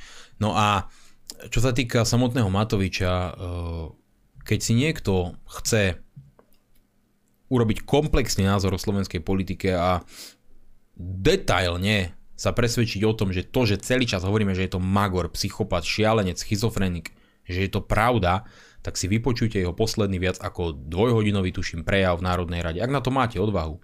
Nebol nejaký, že nudný, on bol šťavnatý on proste nakladal, nadával všetkým. Tri štvrte toho prejavu nakladal Saske. Pre, označili ich za zlodejov, podvodníkov, mafiánov, ktorí si robili biznisy počas jeho vlády mimochodom. A on znova ich pozýva teda do vlády. Áno, po, ktorí robili podvody, ktorí pre, presadzovali z, zlé zákony, za ktoré hlasovali jeho poslanci, aj on na vláde. A nenormálne im nakladal Sulíka za absolútne dno ľudské, za, za chudáka, ktorý klesol totálne na dno, za kamaráta mafiánov, za Kočnerovho poskoka. To bolo niečo neskutočné. To bolo proste Igor Matovič versus celý svet. Strašne zlý, skrivodlivý svet, ktorý dopadol na ťarchu proste pliec Igora Matoviča, on s tým bojuje ako Herkules, proste niečo neuveriteľné. Fakt, to to si vyžadovalo podľa mňa celé konzílium lekárov, aby posúdili, či, či ten človek vôbec môže behať slobodne normálne na verejnosti. Hrozne to bolo. Nakladal každému všetkým, vynadal úplne všetkým okolo seba a potom skonštatoval, no ja by som fakt nechcel, neznesiem to, nedokážem to prijať, že Saska bude v tej vláde, ale len v záujme nejakého vyššieho dobra, ja im to umožním a ja budem za to, aby sa konštruktívne rokovalo. Každý jeden zmýšľajúci človek, ktorý to videl, chápe, že žiadna Saska sa do vlády nevráti. To je nemysliteľné. My keď sme vystupovali, hovorili, ja keď som rozprával tam v tom svojom prejave, že Sulík sa do vlády nevráti a že Sulík sa do vlády nechce vrátiť, tak on sedel v tom prvom rade a tak pritakával jemne tou hlavou, že on hrá na ľudí divadlo. Vy chápete, Sulík musí hovoriť, že sa chce vrátiť do vlády, alebo ako on to, on to povedal, on tam zdôrazňoval, že on sa nechce vrátiť do vlády, že on chce len dať ponuku na rokovanie. Vieme všetci, ak to skončí, tak jak tie dva mesiace rokovania cez leto.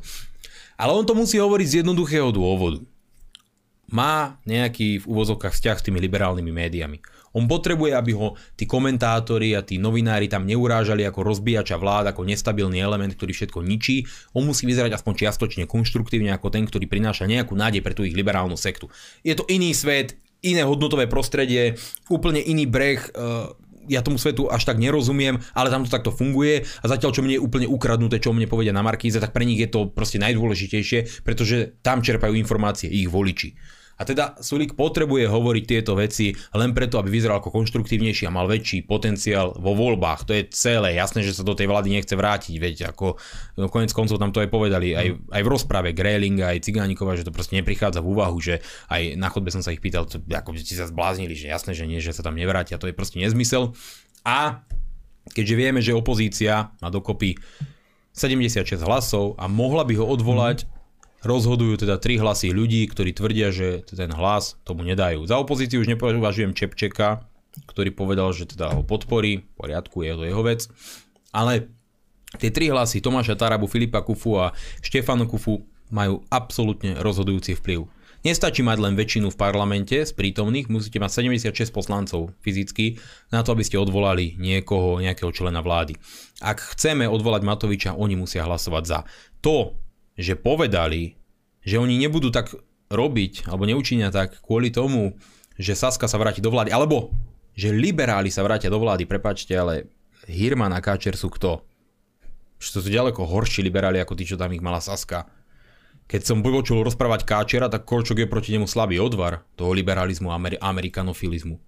Takže ak e, niekto nechce hlasovať za návrat liberálov do vlády a radšej bude za to, čo tam dal Igor Matovič, ktorý mimochodom v tom prejave plakal, že on je kresťanský politik, chápete, on je kresťanský politik, ktorý trpí len preto, že nie je LGBTI, nie je homosexuál a neprepaguje túto agendu a nadával médiám do progresívnych fašistov. Ako totálna schizofrenia.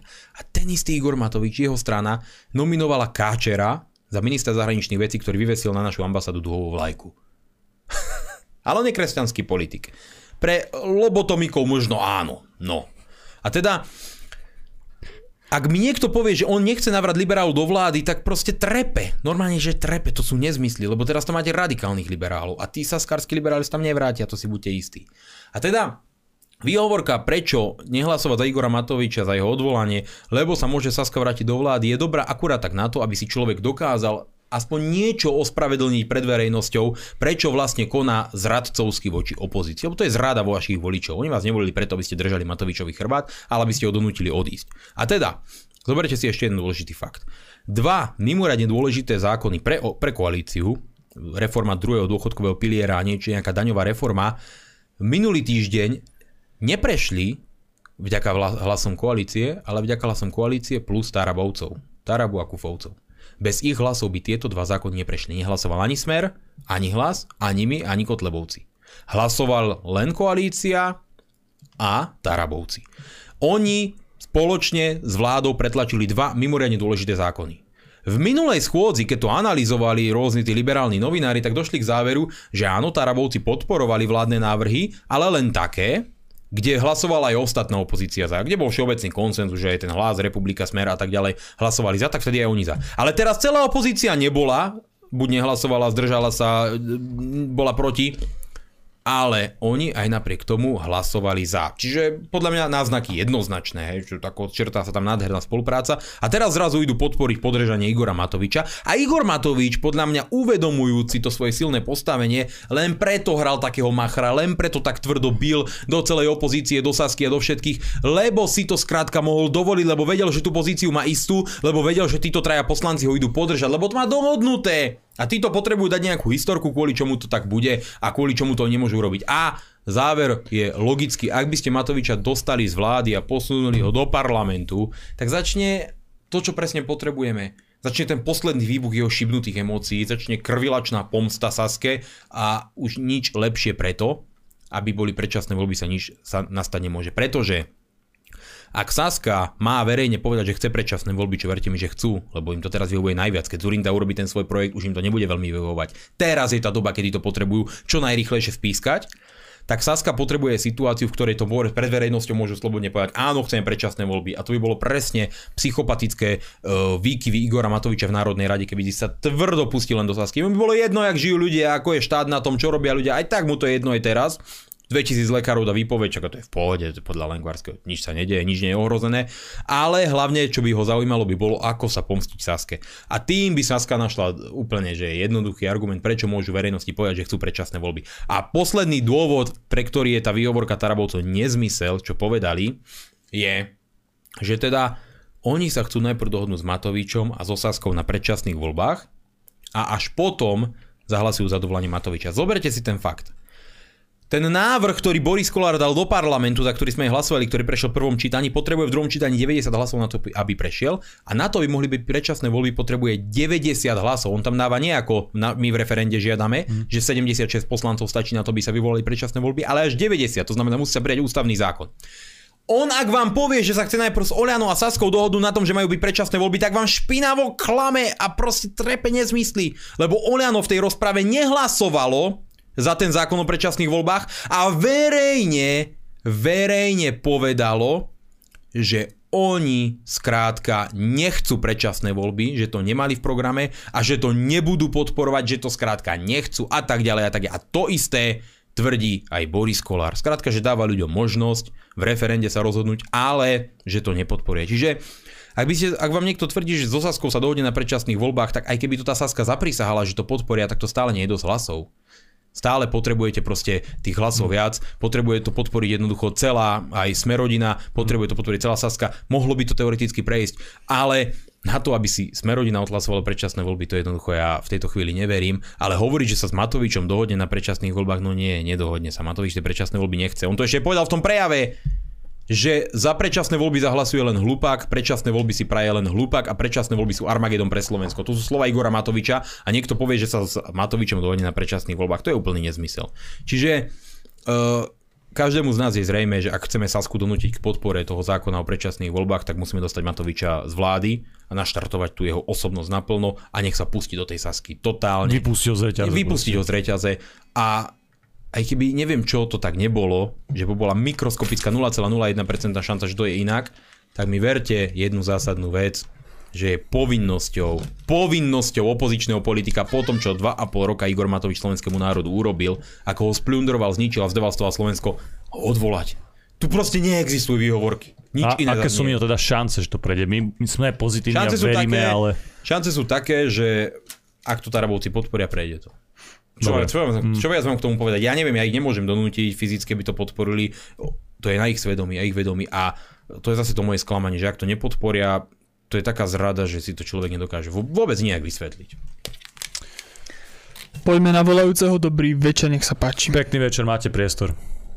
Zdravím vás chalani, Maťo Doravý. Uh, mal by som pár otázok. Jedna vec je, že uh, či máte nejaké informácie o tom pánovi z tých nočných vlkov, ako to s ním pokračuje, s tým, čo mu zobrali tým majetok vlastne. Uh, ďalšia taká vec je, že som pozeral televíziu Slovan, uh, tam mali uh, pána Mariana Kiplebu a ten tvrdil niečo o, o lešti, že tam uh, tí vojaci americkí, že vlastne uh, sú nesmierne postavení nad našich vojakov. Či je to pravda, či máte takéto nejaké, nejaké vedomosti alebo nie.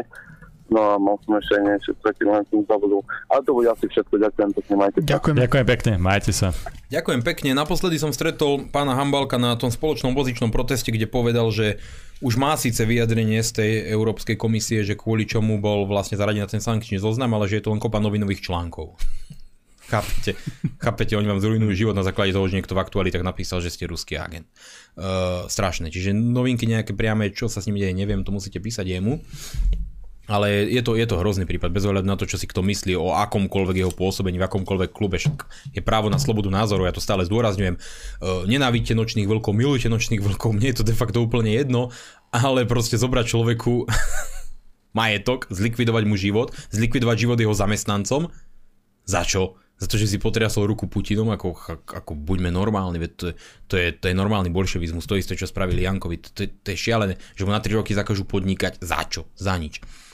A tá druhá otázka teda bola ohľadne toho postavenia amerických vojakov na lešti, tak e, podľa mňa je to naozaj tak, pretože v Národnej rade sa schválila, my sme boli samozrejme proti.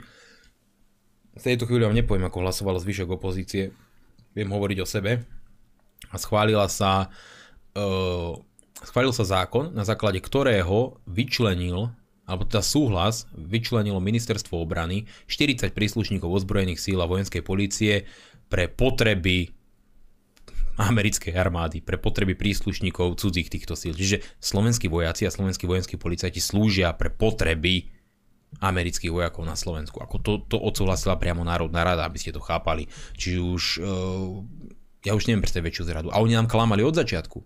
Pamätáte si, že Naď vystupoval v televízii, to on klamal od S300, mm. on, on klame non-stop, to je, to je proste profesionálny super luhár, ale on vtedy klamal o tom, že nielen, že nás prítomnosť amerických vojakov na Slovensku nebude nič stáť. On tvrdil, že oni predsa investujú do našej infraštruktúry a my z toho budeme čerpať. A potom prídu s 20 miliónovým kšeftom na e, kontajnerové mestečko pre amerických vojakov, ktoré platia Slováci. Veď nám vravili, že nás to nebude nič stáť, že oni si tú infraštruktúru vybudujú, že oni to budú platiť. Normálne špinavo ľudí oklamali. Ľudia, občania Slovenskej republiky platia za pohodlie, komfort, ubytovanie a luxusné vyžitie amerických vojakov na Slovensku neskutočné, neskutočná zrada slovenských záujmov a slovenského národa. Poďme na maily. Jasné. Ahojte, Kultúrblok. Dnes sa vraj pani Kozlova stiažovala na to, že ju Milan zdraví v parlamente mimo kamier na straž. No Miňo, mohol si toto? Držte sa chalani veľa sil, hlavne Janko. Pani Kozlova, to je tá, čo si pomýlila uh, hudbu zo Star Wars uh, operou Evgena Suchoňa, nie? To je ona? Je to ona, ale uh, v týchto kruhoch drogových divadelných kruhoch. Často zdieľajú rôzne opiaty títo ľudia a je možné, že prišla naťahaná do parlamentu, keď sa jej toto zdalo, lebo to vám tu krvou podpíšem, že som nič také nikdy neurobil. Ja som práve naopak ešte aj Benčikovi sa zdravím, dobrý deň a mm. som zvorilostný a to vám môže odprisať ten človek určite že sa snažím byť slušný k všetkým. Ešte aj tej kozelove podržím dvere, lebo nech ju považujem za akokoľvek trafenú na hlavu, tak e, zase nemám dôvod byť k tým ľuďom neslušný. Ja verím v spravodlivý súdny proces s každým zradcom, ktorý proste išiel priamo proti záujmom Slovenskej republiky a potlačal slobodu slova a tak ďalej. Nech sú títo ľudia postavení pred spravodlivosť za to, čo napáchali, za to, koľko slovenských životov zrujnovali, za to, ako porušili a pošľapali ústavu a ako sa pričinili.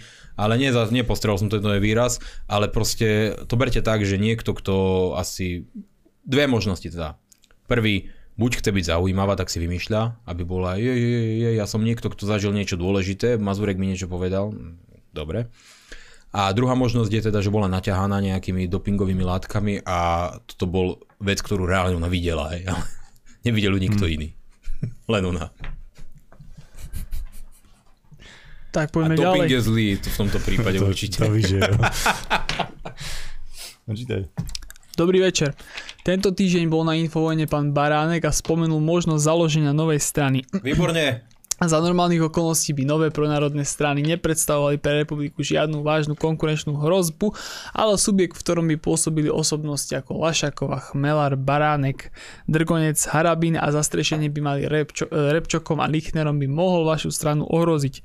Rád by som sa preto spýtal, či nie je podľa vás na čase zakopať vojnovú sekeru s infovojnou a pokúsiť sa o spoluprácu s nimi. Otázka číslo 2. Existuje ešte aspoň teoretická možnosť, že by ste išli do v spolupráci so so stranou Život. Michal. Ďakujem pekne za otázky. V prvom rade takýto subjekt zložený z e, osobností, ktoré ste prečítali, by vydržal tak týždeň, lebo ja ich všetkých poznám a tí ľudia by sa pobili na nože aj na sekery. To, to, to ani neberte vážne, to, to je proste nemožné, nemožné. Už len s Harabinom by nikto nevydržal a ja vám to hovorím seriózne, to nehovorím nie, že, že, že teraz uh, chcem byť majster sveta a tak, to, to si neviem ani predstaviť, to je, to sa nedá. Tvrdiť, že v dnešnej dobe treba zakladať ďalšiu politickú stranu, ja môžem len gratulovať takýmto ľuďom. Ako, veľa šťastia prajem, ale, ale už horšie, horšie konať sa podľa môjho názoru nedá. Ale tak dobre, berte to akože nejaký môj uh, súkromný stranický záujem, nazvite to pre mňa za mňa takto. Mm. Je mi to de facto v tejto chvíli šuma fúk, pretože ja to takto fakt vnímam, že zakladať teraz ďalšiu stranu, to už je výkrik do neba, že robme hlúposti a budeme oslavovaní. Čo sa týka infovojny, tak uh, s nimi sa komunikovať skrátka nedá. Tam nám bolo odkazané jasné, že uh, tam máme dvere zavreté, úplne nás ignorujú, dávajú všetko zlé proti nám, čo je de facto možné vytvoriť, vymyslieť, založiť. Ja, ja sa nikoho osobne nehnevám. Mám osobnú skúsenosť s týmto človekom, ktorý Infovojnu riadi a uh, jedna vec je, keď niekoho poznáte z rády a druhá vec je, keď s ním zažijete osobné veci a zistíte, že je niekto nesmierne podlý a zákerný a je mi to ľúto. Mne je to len ľúto, hej, že ako vidíte, my v republike sa snažíme zjednotiť každého zmyšľajúceho uh, vlastenca. Ešte je teraz ten posledný oficiálny pseudoprieskum od Fokusu. Hmm. Chápete?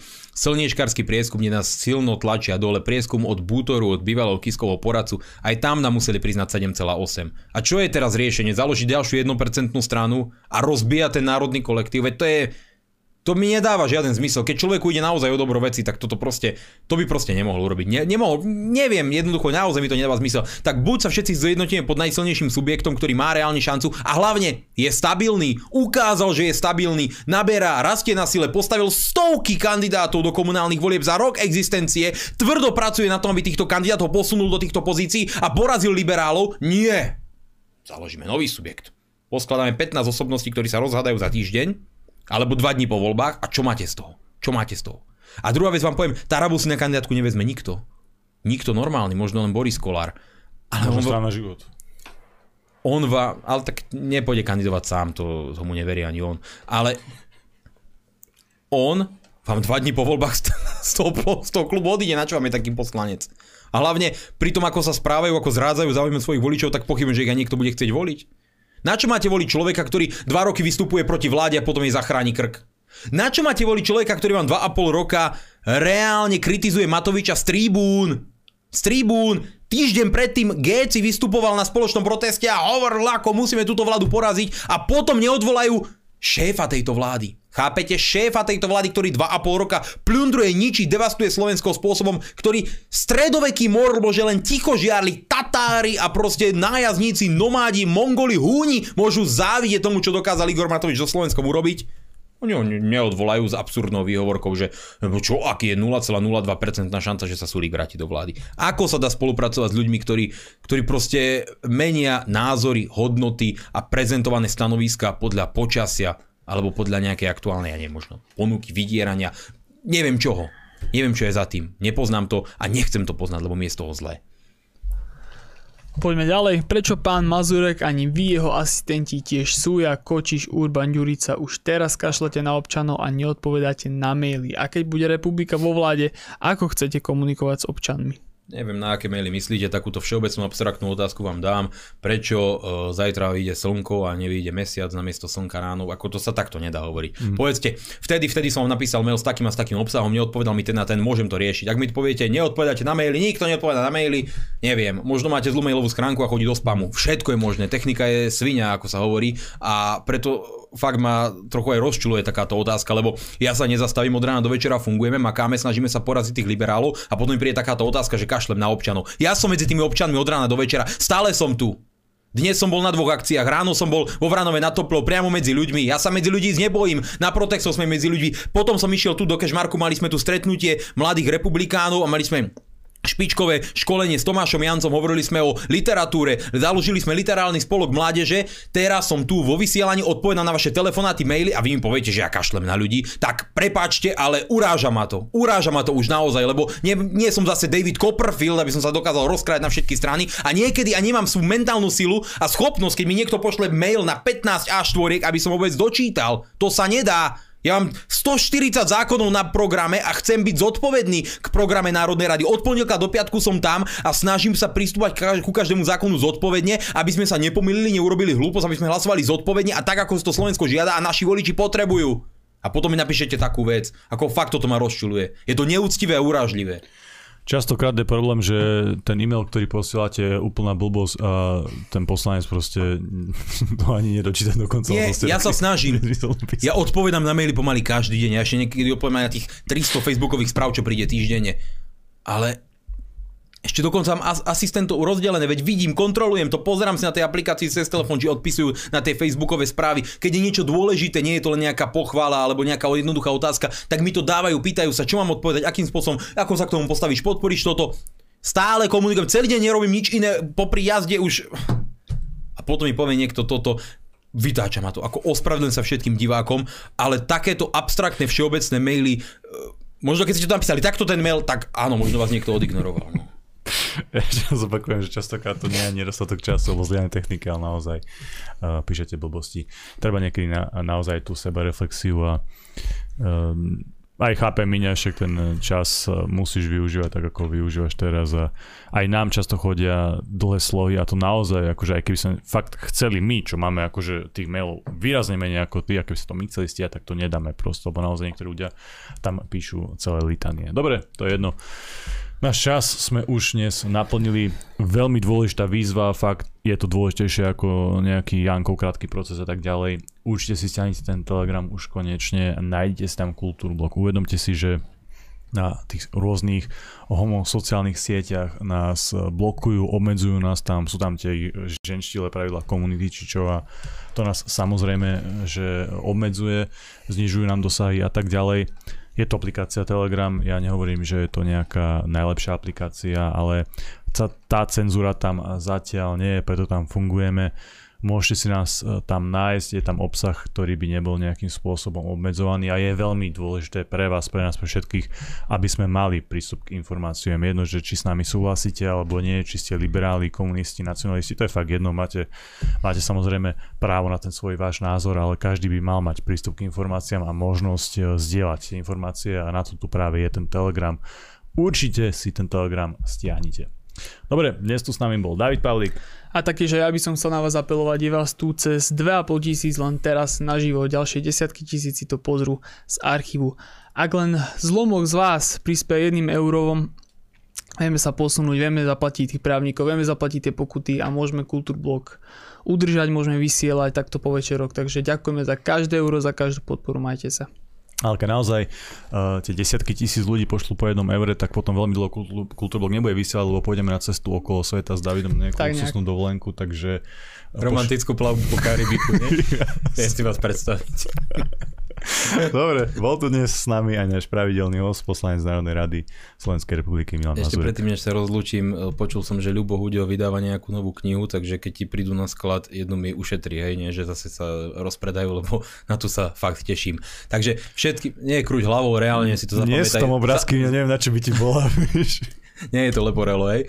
Zapí, zapíš si to niekde, že jednu knihu od Ľuba Hudia chcem, lebo Ľubovi fandím, Ľubo je skvelý človek a som rád, že som ho mohol spoznať a spolupracovať s ním a na, uh, teším sa z toho, že vydáva ďalšiu knihu. Takže Všetkým našim divákom prajem príjemnú, krásnu, ničím nerušenú dobrú noc.